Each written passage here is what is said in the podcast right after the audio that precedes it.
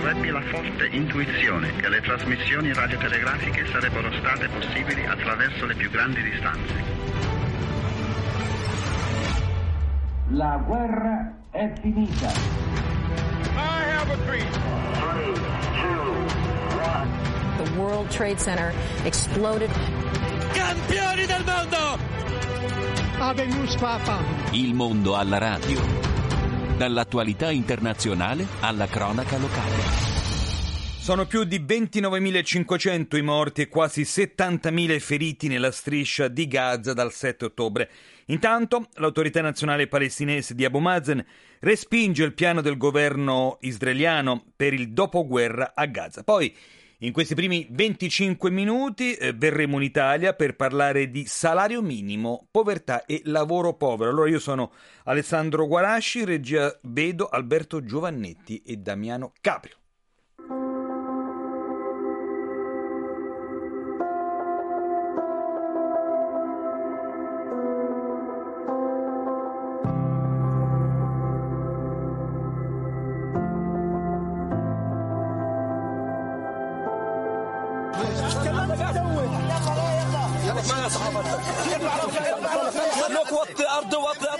L'audio che ci arriva da Gaza dove proseguono i bombardamenti. Intanto allora partiamo un attimo sull'aspetto diciamo diplomatico perché Israele ha deciso di inviare una propria delegazione ai colloqui sugli ostaggi che si stanno svolgendo a Parigi guidati dal direttore della CIA William Burns. Eh, la mossa che, stata, che, era stata anticipata eh, ieri è stata formalizzata dal gabinetto di guerra la notte scorsa. Intanto il primo ministro israeliano Netanyahu ha presentato per la prima volta eh, formalmente al gabinetto di sicurezza un documento di principi lui ha chiamato così, sulla gestione di Gaza dopo la guerra, con l'obiettivo di installare, lui ha detto, funzionari locali non legati al terrorismo per amministrare la striscia al posto di Hamas. In sostanza questa è una vera novità, ma l'autorità nazionale palestinese punta subito i piedi, dice Gaza sarà parte dello Stato palestinese indipendente con Gerusalemme come capitale e qualsiasi piano diverso è destinato a fallire. Ora però noi eh, diciamo eh, voltiamo pagina, andiamo un attimo sull'aspetto umanitario perché eh, dobbiamo dire, tra morti e feriti sono circa 100.000 le persone coinvolte nella striscia. E allora lo facciamo col presidente della Croce Rossa Italiana, Rosario Balastro. Buon pomeriggio, Balastro pomeriggio e buon pomeriggio a tutti i radioascoltatori. Allora, c'è un dato nuovo, guardi, che poco fa le agenzie hanno battuto. Eh, secondo Israele, da inizio della guerra a Gaza sono arrivate oltre 250.000 tonnellate di aiuti. Qual è, eh, diciamo, invece il vostro osservatorio? Ma guardi, il nostro osservatorio intanto prende le mosse dai numeri che abbiamo sentito all'inizio relativamente eh, a, a, ai morti. Ora, non per fare dei paragoni molto tristi, ma il numero dei morti e dei feriti che ci sono stati dal, dall'inizio di questa crisi supera quello che c'è stato addirittura in Ucraina, insomma, cui la guerra dura da più anni. E questo ci dà anche l'idea della situazione sotto un profilo umanitario relativamente anche ai numeri che superano il milione di persone che sono ormai senza casa. Eh, noi come Croce Rossa Italiana abbiamo inviato sono arrivate, abbiamo visto le foto, 231 tonnellate di farina, ma vorremmo inviare anche materiale sanitario. Il problema mm. è che dal, dai valichi non passa perché c'è metallo e il metallo non viene fatto passare dai valichi. E questa è, una, è una, sicuramente una situazione eh, diciamo che dovrebbe essere risolta. Voi avete operatori che in questo momento stanno eh, lavorando a Gaza perché altre organizzazioni come Medici Senza Frontiere in questo momento eh, stanno subendo molte difficoltà. Invece come Croce Rossa italiana, come Croce Rossa internazionale in qualche modo, quale aiuto state dando affinché eh, diciamo, la situazione umanitaria, non dico rientri, ma in qualche modo possa essere alleviata? Ma guardi, noi supportiamo in maniera costante la Mezzaluna Rossa palestinese. Lo avremmo fatto con qualsiasi altra società nazionale di Croce Rosso, Mezzaluna Rossa con sorella, ma a maggior ragione con la consorella palestinese con cui ci sono dei rapporti proprio fratelli. Siamo anche in contatto ovviamente con la Stella di Davide Rossa che opera nel territorio di Israele e noi supportiamo secondo quello che sono le necessità. Il fatto che il Movimento Internazionale di Croce Rossa ha questa eh, questa prerogativa di avere occhi, orecchie, mani, braccia ovunque grazie alle società nazionali. Eh, quindi siamo lì, eh, siamo a, tramite la mezzaluna, la mezzaluna rossa, siamo a conoscenza delle perdite enormi che ha avuto la mezzaluna rossa in termini di soccorritori e questa è una cosa che chiaramente è assolutamente contraria alle norme del diritto internazionale umanitario. Quello che sarebbe necessario sarebbe proprio un rispetto del diritto internazionale umanitario in tutte le sue forme e quindi preservare la popolazione civile, i soccorritori, le, le, le associazioni umanitarie da qualsiasi tipo di attacco e allo stesso tempo consentire a quelli che sono eh, i, i, prigionieri di essere eh, comunque di, di, di, mettersi in contatto con i loro familiari. Ora gli ostaggi non sono veri e propri prigionieri di guerra, ma in ogni caso potremmo assimilare da un punto di vista umanitario la questione, quindi chiaramente questo darebbe anche, non dico serenità, ma quantomeno non farebbe stare eh, davvero le famiglie delle, degli, degli, ostaggi in una situazione terrificante eh, che dura dal, da, dal 7 ottobre ad oggi. Allora, vorrebbe un po' di rispetto delle norme del diritto internazionale umanitario in più. E certamente questo è assolutamente fondamentale, vediamo che purtroppo ormai da quando è scoppiata questa guerra purtroppo non è così, da una parte e dall'altra, perché ricordiamo anche il tremendo eccidio avvenuto quel 7 ottobre, eh, l'odio, l'odioso, diciamo, eh, l'odiosa abitudine degli stupri di guerra che purtroppo sono avvenuti, anche questo lo dobbiamo sottolineare. Io ringrazio per essere... reati che, che gridano vendetta, dei esattamente, esattamente, da una parte e dall'altra. Io ringrazio per essere stato con noi Rosario Balastro, Presidente della Croce Rossa Italiana, buon pomeriggio.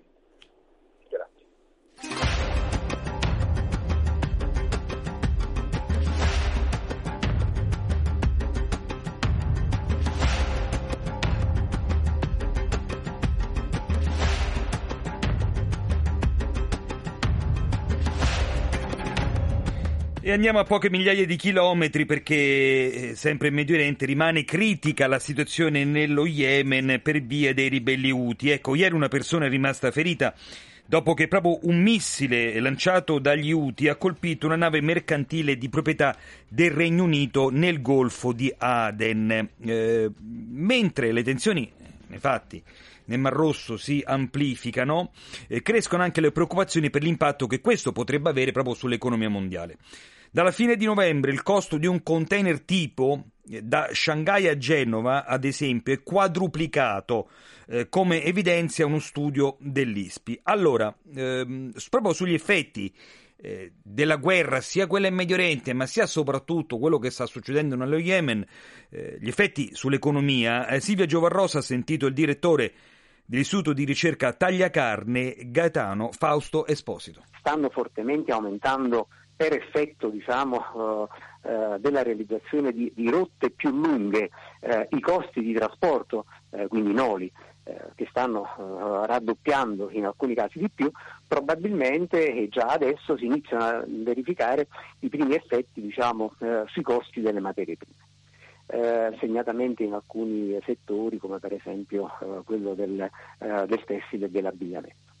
Eh, però eh, devo anche dire che si tratta di un, aspetto di, di, forte imprevedibilità perché qui non ci sono alla base diciamo, delle ragioni di tipo eh, economico, stiamo parlando di ragioni eh, che riguardano sostanzialmente eh, l'attività eh, geopolitica, quindi gli equilibri tra stati e in quanto tale è molto difficile prevedere cosa succederà. Se dovessimo fare dire, un, un paragone eh, per esempio sulle enorme fiammate inflazionistiche che si è avuta a seguito del costo diciamo, delle materie prime eh, energetiche, eh, le previsioni di molti operatori sono state smentite, cioè si parlava di una situazione eh, che avrebbe portato eh, enormi difficoltà, questa situazione sicuramente per un anno, anno e mezzo ha comportato, sta ancora comportando eh, un forte mh, incremento eh, dei, dei, costi delle materie prime, però se andiamo poi a vedere eh, quello che è successo sul gas, abbiamo visto che le quotazioni del gas eh, rispetto a un anno, un anno e mezzo fa si sono fortemente ridotte. Qui stiamo parlando di un fenomeno che è sostanzialmente legato non direttamente all'approvvigionamento di materie prime, come era nel caso del gas, ma sostanzialmente a un allungamento dei costi di trasporto e quindi diciamo, questo allungamento comporta evidentemente eh, una maggiore eh, incidenza sul, sul, costo complessivo del bene. Appena eh, verranno eh, rimossi o attenuati questi fattori di ordine geopolitico, eh, la situazione dovrebbe ritornare sostanzialmente come prima. E se questa situazione si dovesse perpetrare ancora a lungo, quali potrebbero essere dei, degli scenari possibili? Come potrebbe impattare sulle economie della, della, regione, della zona, ma anche sulle economie emergenti in un certo senso dell'area. Quando si eh, verificano questo tipo di, di fenomeni l'impatto è tendenzialmente sui prezzi. Noi potremmo avere un incremento uh, dei costi delle materie prime dovuto a fattori che, uh, che le ho detto, che probabilmente si potrebbe ripercuotere transitoriamente in un incremento dei prezzi, però eh, direi che non ci sembra allo stato attuale che questa situazione possa comportare qualcosa di neanche paragonabile alla crisi che si è eh, realizzata sul discorso dell'incremento dei costi delle materie prime energetiche, che pure dopo un anno e mezzo sostanzialmente si sta avviando eh, a risoluzione. Probabilmente gli effetti saranno molto più per i paesi dell'area, perché eh, questi sono paesi che in buona parte vivono di attività di esportazione di materie prime e quindi diciamo, eh, vincoli diciamo, ai trasporti possono essere più penalizzanti probabilmente per i paesi dell'area da cui provengono queste materie prime che non invece per i paesi eh, europei che sono paesi utilizzatori di queste materie prime. Un aumento del costo del trasporto mondiale si era già verificato precedentemente durante la pandemia, anche in quel caso sì. avevamo avuto una situazione del genere, mm, però mi sembra sì. appunto che la, la, la dinamica è diversa. Sì, allora lì eh, eh, quella, allora, guardi, quella era una, una, situazione che si era prodotta eh, fondamentalmente per i processi di lockdown. C'era stata, eh, aveva, eh, aveva, riguardato in maniera specifica diciamo, eh, le infrastrutture di trasporto che per effetto della chiusura dei porti, ricordiamo che quella è una crisi che ha bloccato Shanghai, cioè uno dei principali porti eh, container del mondo, quindi che per, per quell'effetto si è, si è eh, ripercossa diciamo, poi sui prezzi. Qui invece non ci troviamo di fronte eh, eh a fenomeni di blocco delle infrastrutture, ci troviamo fondamentalmente eh, di fronte ad un allungamento eh, delle, della percorrenza.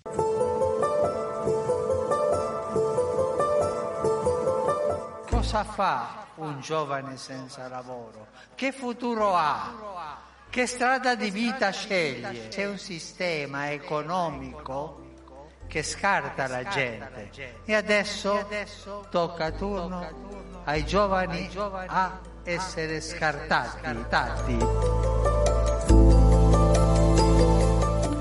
E allora abbiamo aperto con il Papa perché in Italia, pensate, ci sono circa 3 milioni di persone che non arrivano nemmeno ai 12 mila euro l'anno. E I dati dell'Istat eh, che riguardano il 2022 parlano di oltre 5 milioni e 600 mila persone in povertà assoluta. Un dato che tra l'altro è in crescita rispetto al 2021, anche a causa di un'inflazione piuttosto elevata che ha ridotto il potere di acquisto dei salari. Dobbiamo dire comunque che l'Italia è l'unico paese dell'Ocse, l'Organizzazione per la cooperazione e lo sviluppo economico, in cui i salari medi sono diminuiti, in sostanza ci sono meno soldi nelle tasche degli italiani.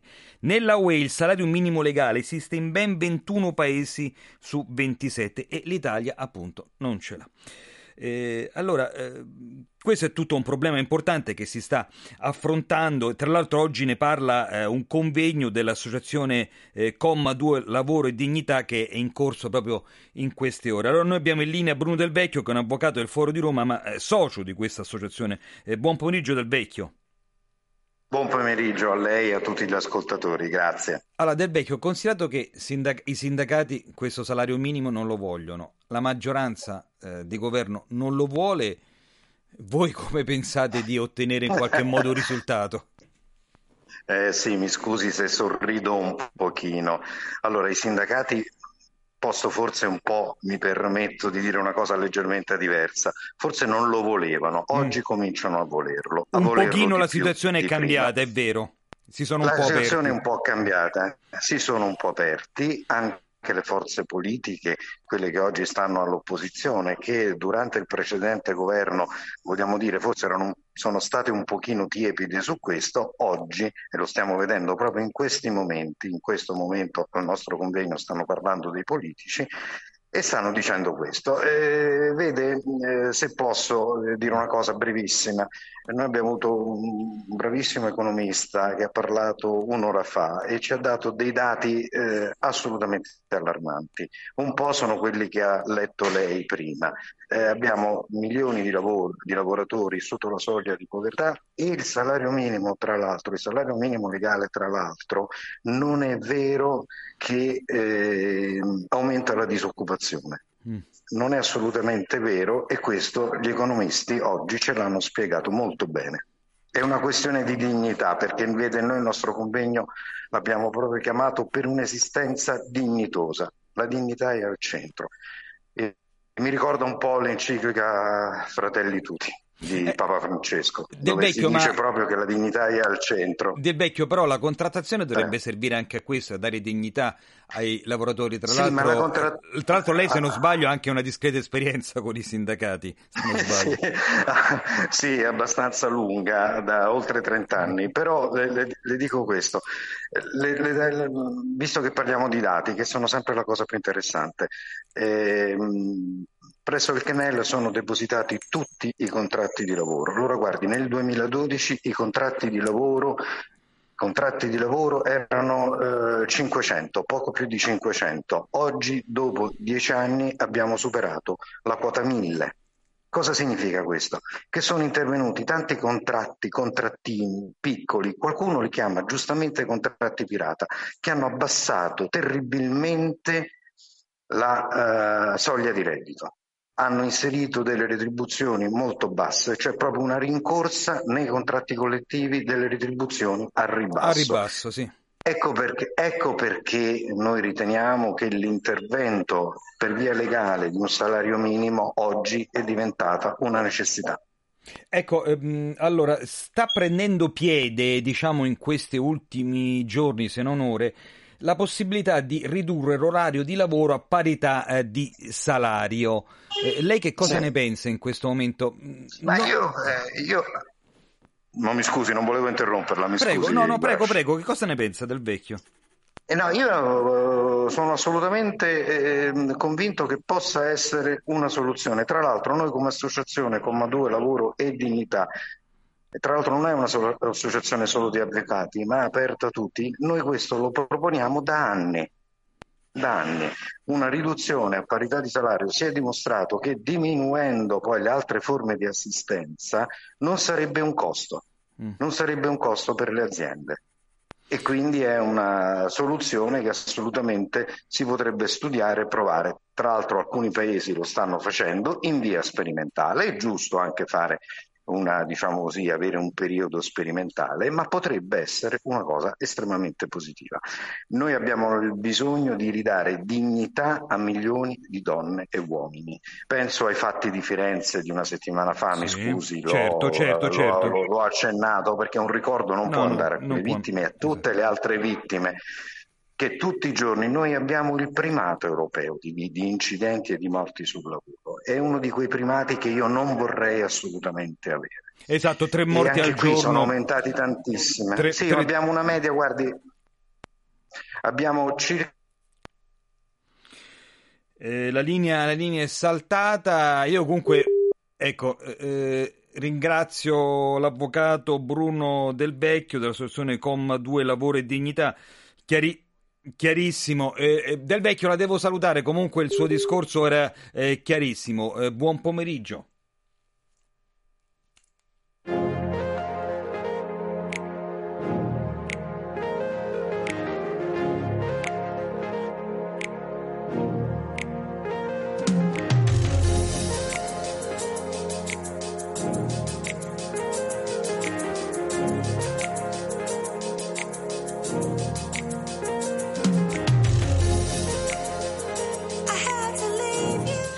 Allora, dovete sapere che le famiglie italiane hanno perso eh, circa 240 euro al mese a causa dell'inflazione e questo emerge eh, da una ricerca delle ACRI eh, Povere famiglie, l'impatto dell'inflazione sui redditi degli italiani, realizzata eh, dall'Osservatorio Nazionale eh, dei Redditi in collaborazione col CAF ACRI e l'IREF, tra l'altro eh, su una platea di 600.000 dichiarazioni di redditi. Ecco, c'è da aggiungere tra l'altro che chi vive nelle aree interne del paese non ha poi accesso a tutta una serie di servizi pubblici adeguati ed è più povero di chi vive in città.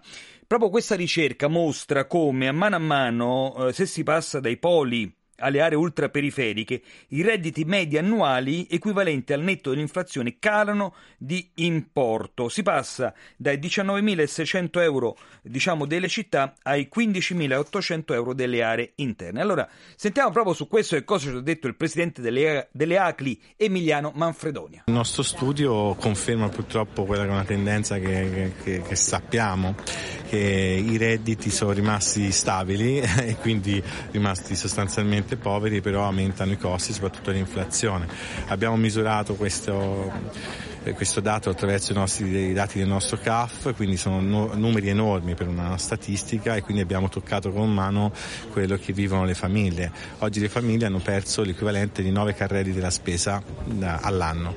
Eh, naturalmente quello che ha inciso di più sono eh, i tassi sui mutui, mutui variabili, soprattutto quelli accesi dopo il periodo di Covid e, e, comunque in genere tutti i costi dell'inflazione. Vediamo che c'è una disparità perché poi questo apre determinate opportunità per, i, per, per le famiglie, soprattutto nell'educazione dei giovani, nell'attività sportiva che non viene mai detratta, solo il 5% delle famiglie lo detrae, vuol dire che si rinuncia a fare eh, per esempio attività sportiva per i ragazzi che comunque completa anche il tema dell'educazione dei figli questo ci fa, ci fa, dire che dobbiamo incidere sulle politiche familiari non con politiche spot che servono solo per tamponare ma con politiche lungimiranti e che abbiano veramente tutta una serie di, di, di, di pensieri alti sul tema del, del, dell'abitare, sul tema dell'educazione, eh, sul tema appunto dell'assistenza eccetera. Sono... Ecco però da anni si parla per esempio di un quoziente familiare che però in Italia non decolla mai e nel frattempo c'era un reddito di cittadinanza che è stato ridotto lo sappiamo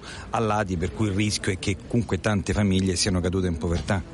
Sì, ehm, è, stato, è, vero anche che è stato poi pensato l'assegno unico familiare che ha mh, in sé una sua novità importante, no? quella che non solo chi ha un lavoro dipendente può averlo, ma tutte le famiglie. Questo secondo noi va, è uno strumento utile che va rafforzato, però è sempre uno strumento economico, una d'azione economica. Servono politiche strutturali per la famiglia di tipo proprio di, di, di costruire asili, assistenza e poi c'è un problema serio nel nostro paese di lavoro, cioè di, di, salari sul lavoro, salario dignitoso, perché se i giovani fino a 35 anni la media è guadagnare 1000 euro al mese, ecco con quello non costruisci una famiglia e la famiglia non la costruisci a 60 anni, la costruisci tra i 25 e i 35 anni. Ecco, però i sindacati sul salario minimo sono contrari? Eh, sì, hanno delle posizioni leggermente diverse, io non, non, mi, non mi, addentro alla, alla, soluzione, il salario minimo è sicuramente un'idea eh, importante, noi come associazione di lavoratori diciamo eh, il tema del salario minimo per me è superato dalla, già dalla Costituzione quando si parla di, di una retribuzione per una vita di, libera e dignitosa. Eh, oggi non c'è una vita libera e dignitosa, nemmeno nei contratti, in alcuni contratti siglati dal, dai sindacati. Su questo bisogna iniziare a mettere una, una, seria, ehm, una seria riflessione che o arriva a una legge sulla rappresentanza per chi può veramente siglare quei, eh, eh, quei contratti su cui non si può andare eh, sotto, in italiano l'ho detto male, e, oppure si pensa quantomeno a una soglia minima di salario. Quindi le soluzioni possono essere diverse, eh, però bisogna incidere su quello. Il lavoro sembra non mancare oggi, no? i dati ci danno, però il lavoro purtroppo è sempre più spesso precario, fragile e quindi non presenta una vita dignitosa e libera. Una vita dignitosa non è soltanto sul momento, è anche sul futuro, quello che costruisci come, come parte di welfare, come contribuisci da un punto di vista fiscale alle spese comuni, quindi a costruire ospedali, scuole, eccetera, eccetera, ma anche sulla contribuzione, cioè quella che va a, a incidere poi sul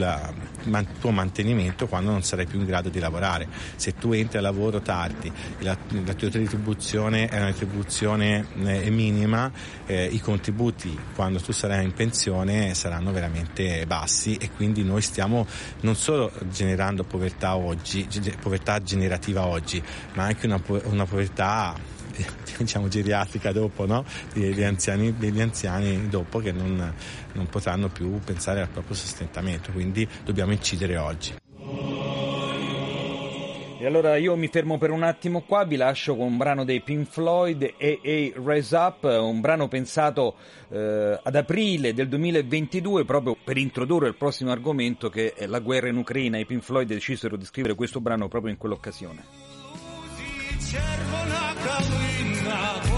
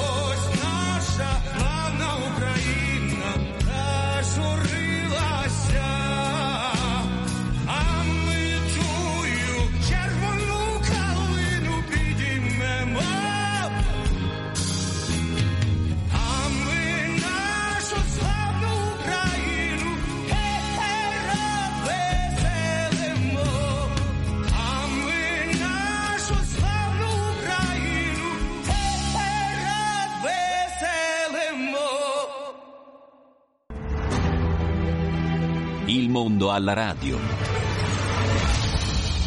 Domani due anni dallo scoppio della guerra in Ucraina. Come è cambiata la percezione di quel conflitto in questo periodo? E allora concretamente eh, si può tracciare ad oggi un percorso di pace?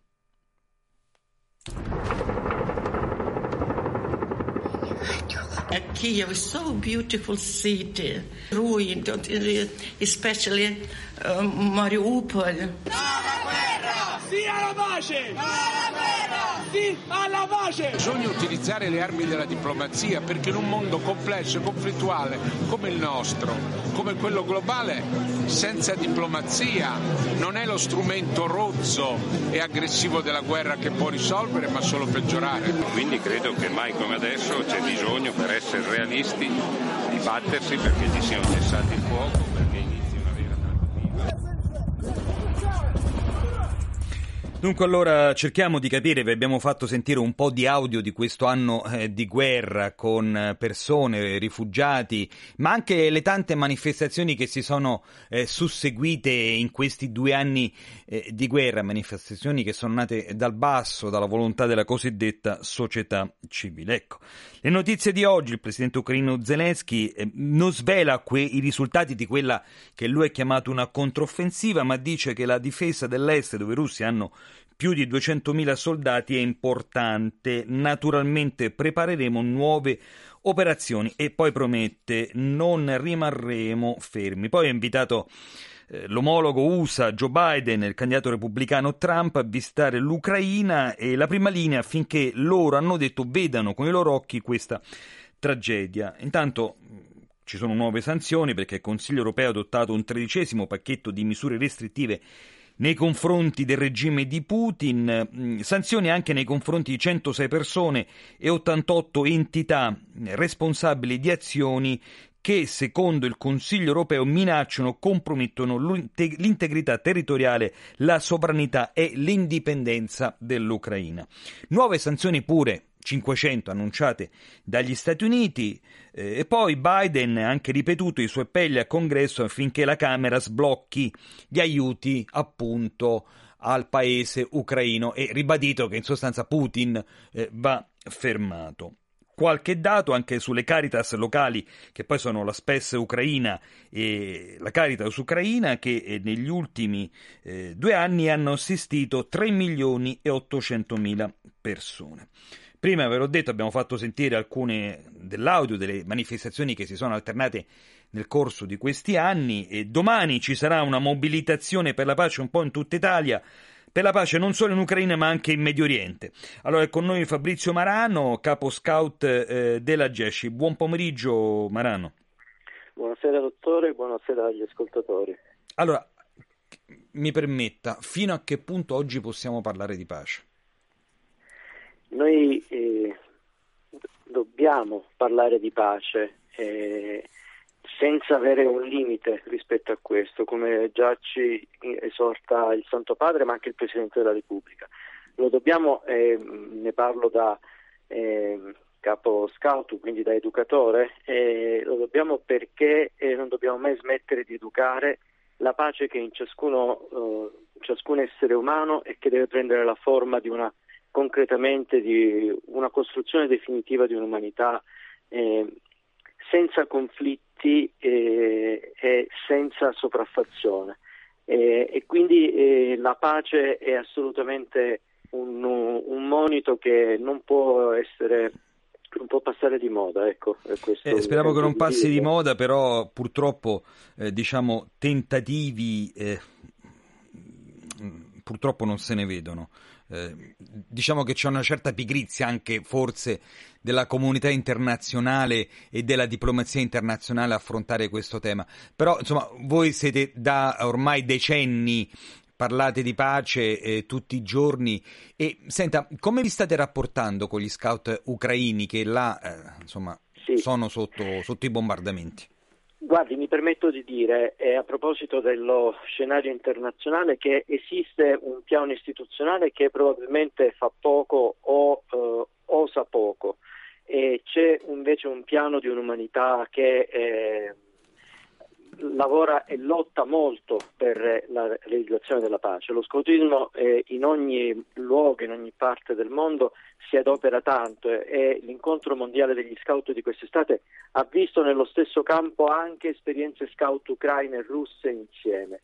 Eh, così come eh, si sta eh, lavorando a livello di su un piano giovanile di un rapporto tra scout palestinesi e scout israeliani. Sono piccoli passi che però costruiscono quella società di domani dove probabilmente si riuscirà ad incidere per un cambiamento anche a livello istituzionale. Che cosa si sta facendo per l'Ucraina? Nelle nostre orecchie ci sono ancora i moniti che il, i responsabili degli scout ucraini tra il 21 e il 24 febbraio lanciavano del 22 lanciavano agli scout in Ucraina perché si preparassero a qualcosa che probabilmente avrebbe cambiato la loro vita. E già in quel momento ci fu un segno di solidarietà sulla rete che creò un conforto, diciamo, eh, una vicinanza agli ucraini e che si manifestò poi negli anni a seguire, soprattutto in particolare quest'estate, con delle esperienze anche di accoglienza qui in Italia di gruppi eh, di ragazzi per dei soggiorni ehm, diciamo estivi, ricreativi eh, che hanno trovato ospitalità in varie parti d'Italia. Vorrei aggiungere un'esperienza interessante che in questo Hanno- momento Prego? Prego, prego. Sì, vorrei aggiungere eh, due esperienze importanti in questo momento in atto, cioè le prime sono una mobilitazione diffusa di tanti gruppi scout nelle prossime giornate a proposito eh, della, eh, della pace e, e che vedono varie manifestazioni. Questo sempre nell'ottica di educare ad una coscienza critica a un saper leggere le situazioni e aiutare i giovani e insieme con loro gli educatori a prendere posizione a livello locale. È fondamentale E- tra l'altro capire, esatto, questo è fondamentale per portare avanti il discorso della pace. Assolutamente, perché le- ehm, un- eh, le- l'approccio all'informazione, ad una giusta informazione, alla formazione di una coscienza critica crea quei presupposti per cui la pace non rischia di diventare né uno slogan modaiolo, ma neanche eh, qualcosa che mh, se ne parla per un puro buonismo. Eh, costruttori, artigiani di pace, come proclamava anche il Papa e come abbiamo fatto nostre, nostre- le- le sue parole in un documento due anni fa. Mi permetto di segnalare per quest'estate, ad esempio da parte di Agesci, un- un'esperienza di servizio da rivolta a giovani tra i, 16 tra i 17 e i 20, i 20 anni in Romania ehm, presso vari eh, centri che curano ospitalità di profughi ucraini. E allora appunto, Eh, appunto, tutto questo è molto importante anche per far avvicinare i ragazzi concretamente al concetto di pace. Mm, Ci dobbiamo fermare qua, Marano. Io la ringrazio però appunto per essere stato con noi. Fabrizio Marano, capo scout, scout d'Italia della GESCI. Buon pomeriggio. Grazie a lei, dottore, dell'opportunità e un saluto agli ascoltatori. Grazie ancora, buonasera.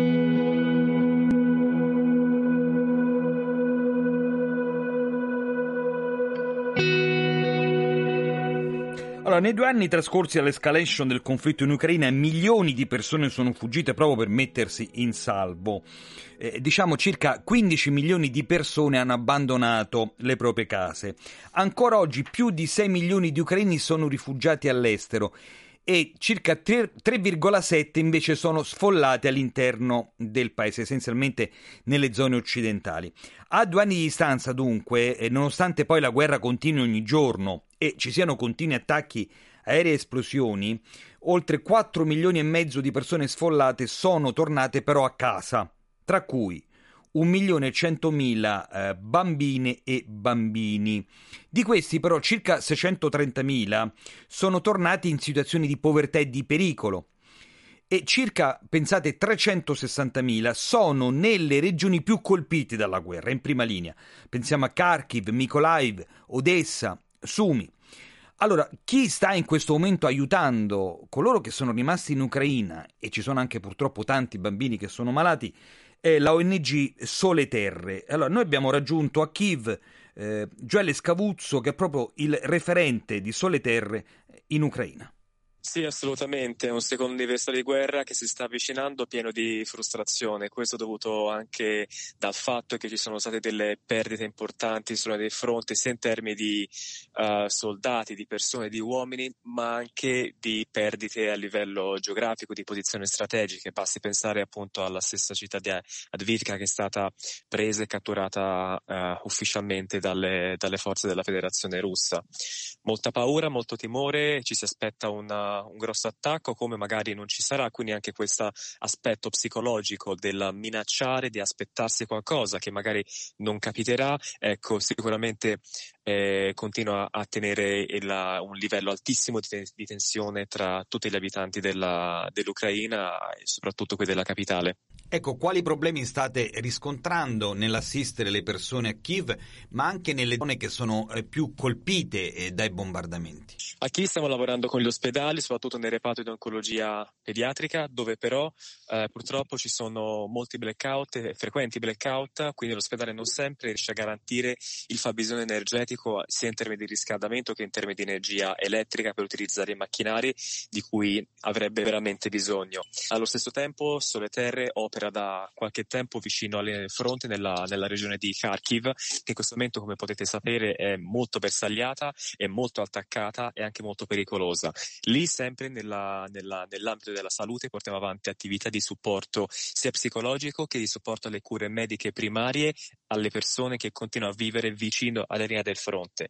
È un intervento molto rischioso ma necessario perché di fatto nessuno riesce a raggiungere quelle persone più vulnerabili per supportarle sia dal punto di vista medico che psicologico. Ecco, gli ucraini in questo momento che cosa chiedono? Ma anche voi eh, che operate là, eh, come vi si può concretamente aiutare? Gli ucraini nuovamente continuano a chiedere e si aspettano del supporto in termini di uh, eh, un supporto militare, quindi armi, munizioni, soprattutto per la difesa aerea, visto che la difesa aerea di fatto è l'unico strumento, parlo di noi sicuramente che viviamo qui in capitale, per farci sentire un pochino più al sicuro. Con una buona difesa aerea la popolazione civile rischia sempre meno di essere colpita dagli attacchi missilistici dei russi. Per il resto ovviamente sempre formazione, training di uh, personale militare e paramilitare per essere dislocato lungo linea del fronte.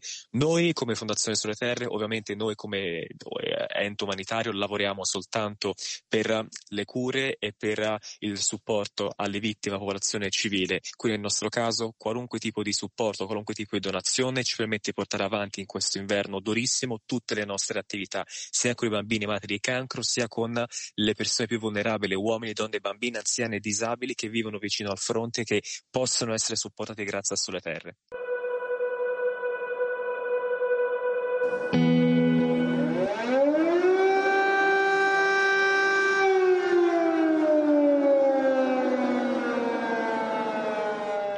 Allora, dovete, dovete, sapere che nei due anni di conflitto sono stati oltre 15 milioni gli ucraini che hanno attraversato i confini con la Polonia. Ecco, secondo l'UNHCR circa 959 mila sono rimasti, anche se quelli che hanno goduto del diritto di asilo e protezione hanno eh, superato eh, circa 1 milione e 600 mila oltre il 77% dei polacchi è stato impegnato in varie forme di assistenza.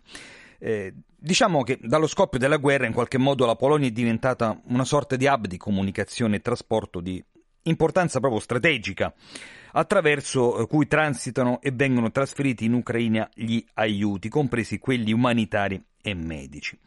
Tanti rifugiati dunque preferiscono rimanere nei paesi confinanti eh, con l'Ucraina nella speranza di tornare prima o poi a casa.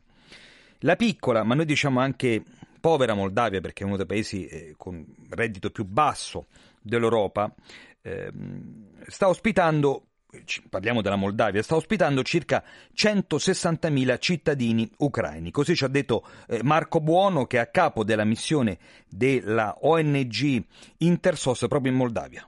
La Moldavia, se facciamo un calcolo in proporzione agli abitanti, è probabilmente il paese che anche in questo momento sta ospitando più uh, rifugiati. Ha avuto un passaggio enorme perché sono passati da qui più di un milione di persone che sono state accolte e assistite per alcuni giorni, poi queste persone erano in passaggio e quindi hanno lasciato il paese.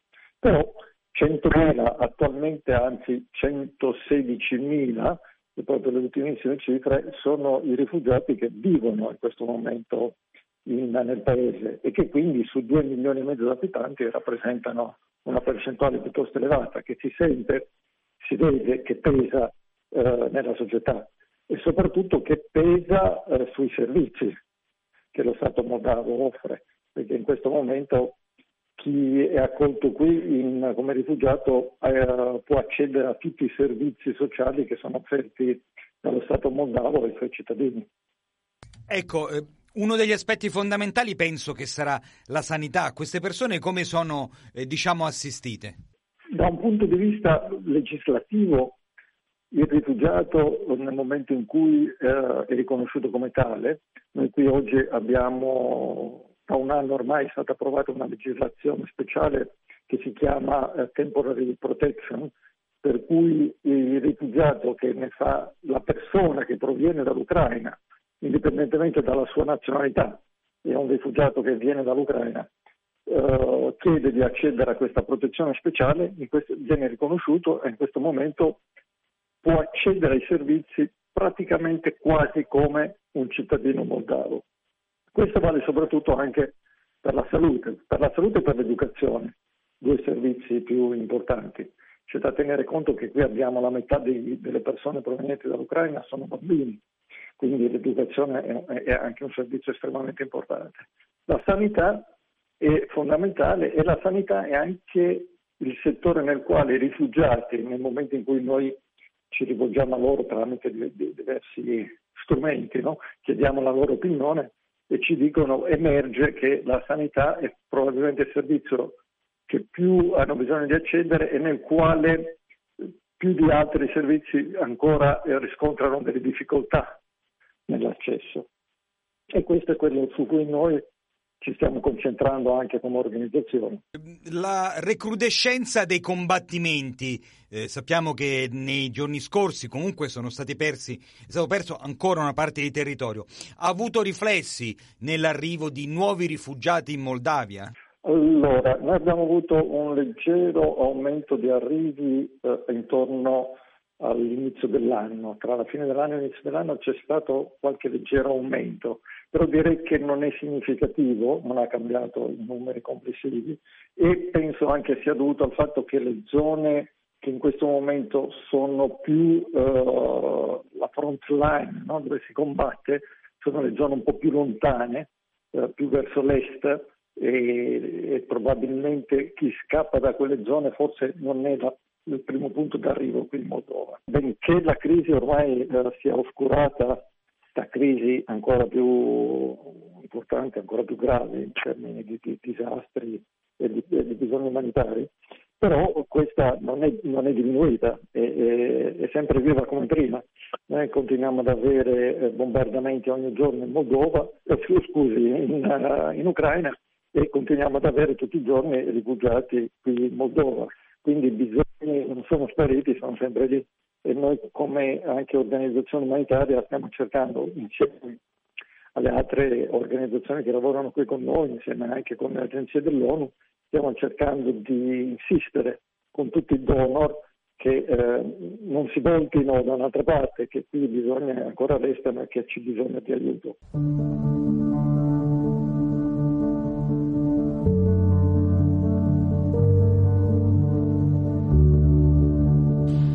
Allora, eh, andiamo in Romania perché dei circa eh, 2 milioni e 400 mila ucraini entrati appunto in Romania dall'inizio della guerra, attualmente eh, sono circa 90 mila quelli rimasti nel paese.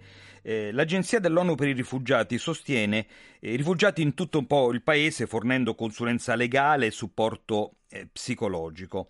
Il governo romeno, con una procedura mai utilizzata prima nella UE, ha nominato una coordin- coordinatrice del piano nazionale di integrazione degli ucraini a lungo termine e tra l'altro l'ha elevata eh, da, elevandola appunto a consigliere di Stato del primo ministro.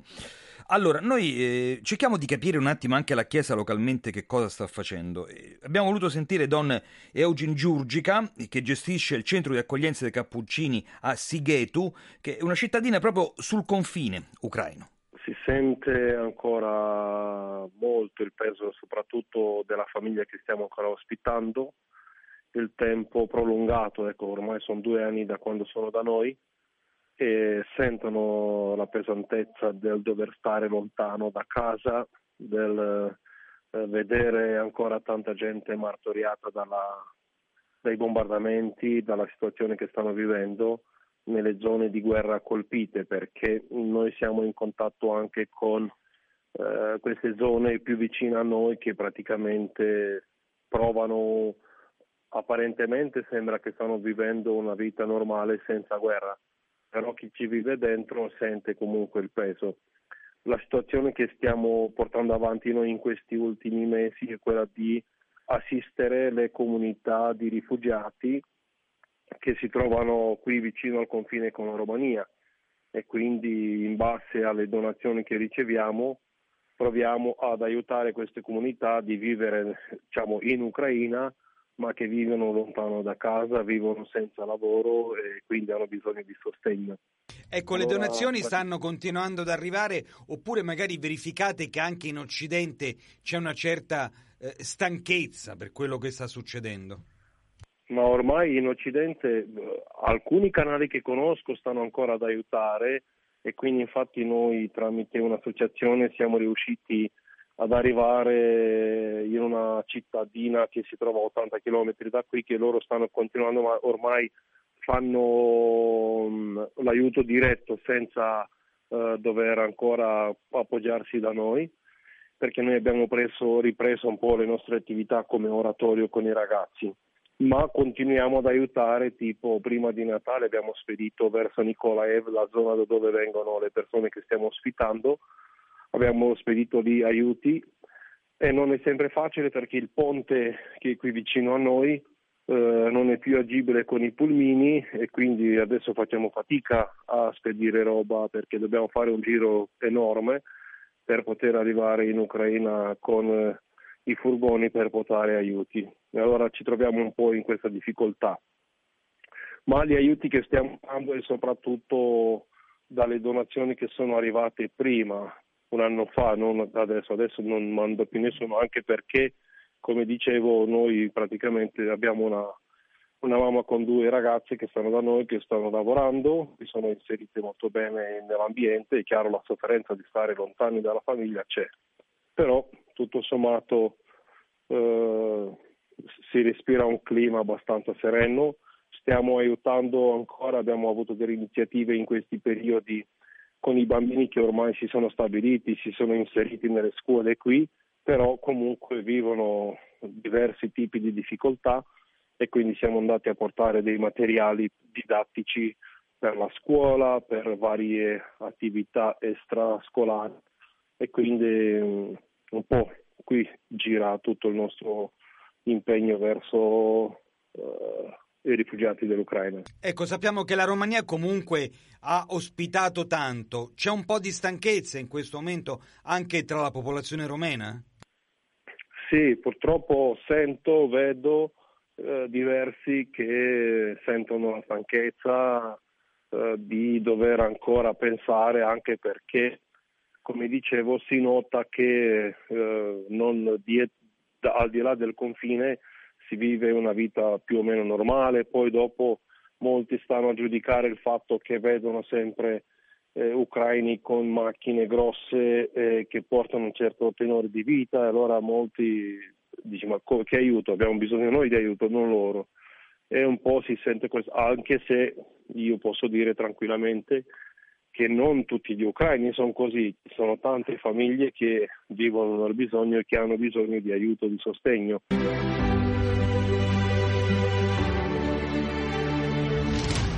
E allora abbiamo voluto ripercorrere questi due anni dalla guerra, dall'inizio della guerra in Ucraina con tante testimonianze, testimonianze anche da quei luoghi e soprattutto testimonianze da parte di chi sta continuando ad accogliere il, poco- il popolo ucraino e soprattutto sta cercando di fare uno sforzo per arrivare alla pace.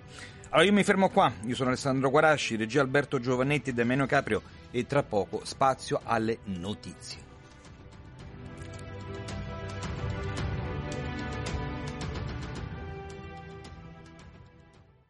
Stai ascoltando il canale italiano di Radio Vaticana.